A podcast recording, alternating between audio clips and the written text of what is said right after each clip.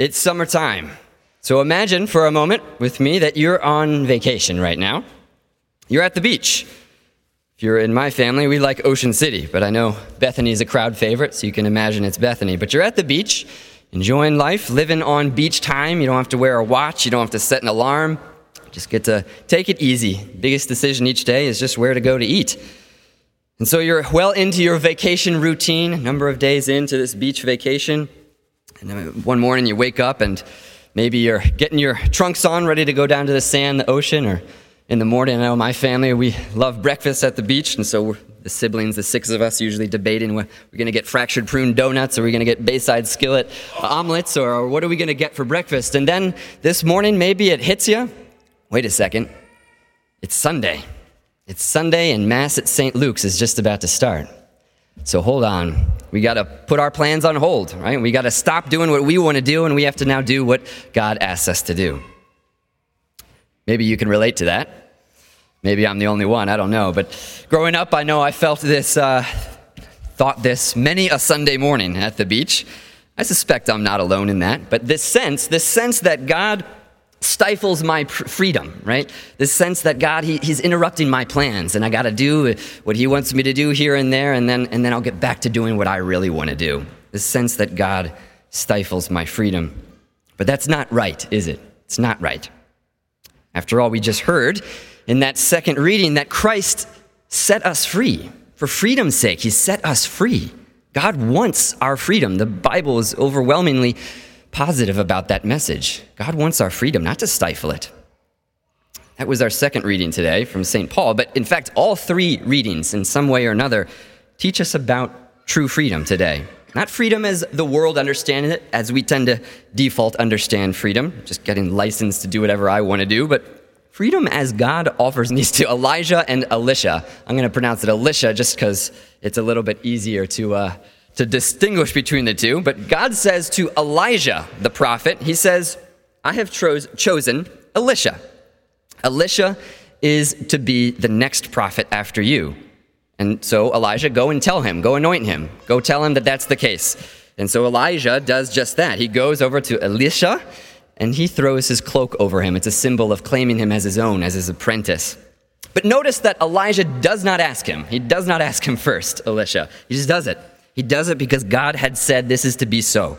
This is God's plan. He doesn't need to ask Elisha first. God has chosen him. And Elisha obediently follows. Elisha is free to obey God's will, God's plan. That is true freedom. So that's our first piece of evidence there. Elisha is free, free to obey God's will. And it's a similar message in the gospel reading for this weekend. Jesus, I wish to follow you. Three people are said that or told that by the Lord. Jesus, I wish to follow you. Another way that they could have said is, Jesus, I, I want to be free to follow you. How, how do I do that? Or I want to be like Elisha. How do I be free to follow you, Jesus? And so Jesus responds. He says, Okay, if you want to follow me, if you want to follow God, if you want to be free, here's what you do put your preferences to the side. Set your job to the side. Set your desire for comfort to the side. Even set your family to the side. Because all that must come second, or third, or fourth, or fifth. Only God Himself and His plans can be first. That is true freedom. If we want to be free to follow God's will, then we need to get rid of any attachments in this life and set our hearts on God alone. That is God's true freedom offered to you and me. And lastly, we arrive at St. Paul. Back to this, this is our second reading for today. And he says again, brothers and sisters, Christ set us free. For freedom, Christ set us free. You are called to freedom, he says. So don't be slaves to your own desires. Don't be slaves. Don't put on that yoke of your own plans and ambitions and, and desire for things. Now, things are good in themselves. Things like family, things like jobs, things like vacations. But insofar as things keep us from doing what God wants for us, they are not good.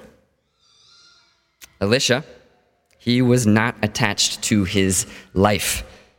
And he had a very good life. We're told that by the number of yoke of oxen 12 oxen. He was living a good life, had a great livelihood going for him. He was not attached to that. He walked away from his plans, his life, so that he could follow God's plan, always the better plan. So, on this Sunday, what do you and I need to walk away from so that we too can be free, so that we too can follow God, better follow Jesus Christ? Maybe it's a job that you've been offered but that has been bothering your conscience. Maybe it's a relationship that's not healthy, not right. Maybe it's simply stepping away while you're on a cozy beach vacation to make time for Sunday Mass. God desires our freedom, but true freedom. And Christ has indeed set us free. This is a fact. 2,000 years ago, by his cross and resurrection, Christ has set us free. But the question still remains have you and I, have we found that freedom in Christ?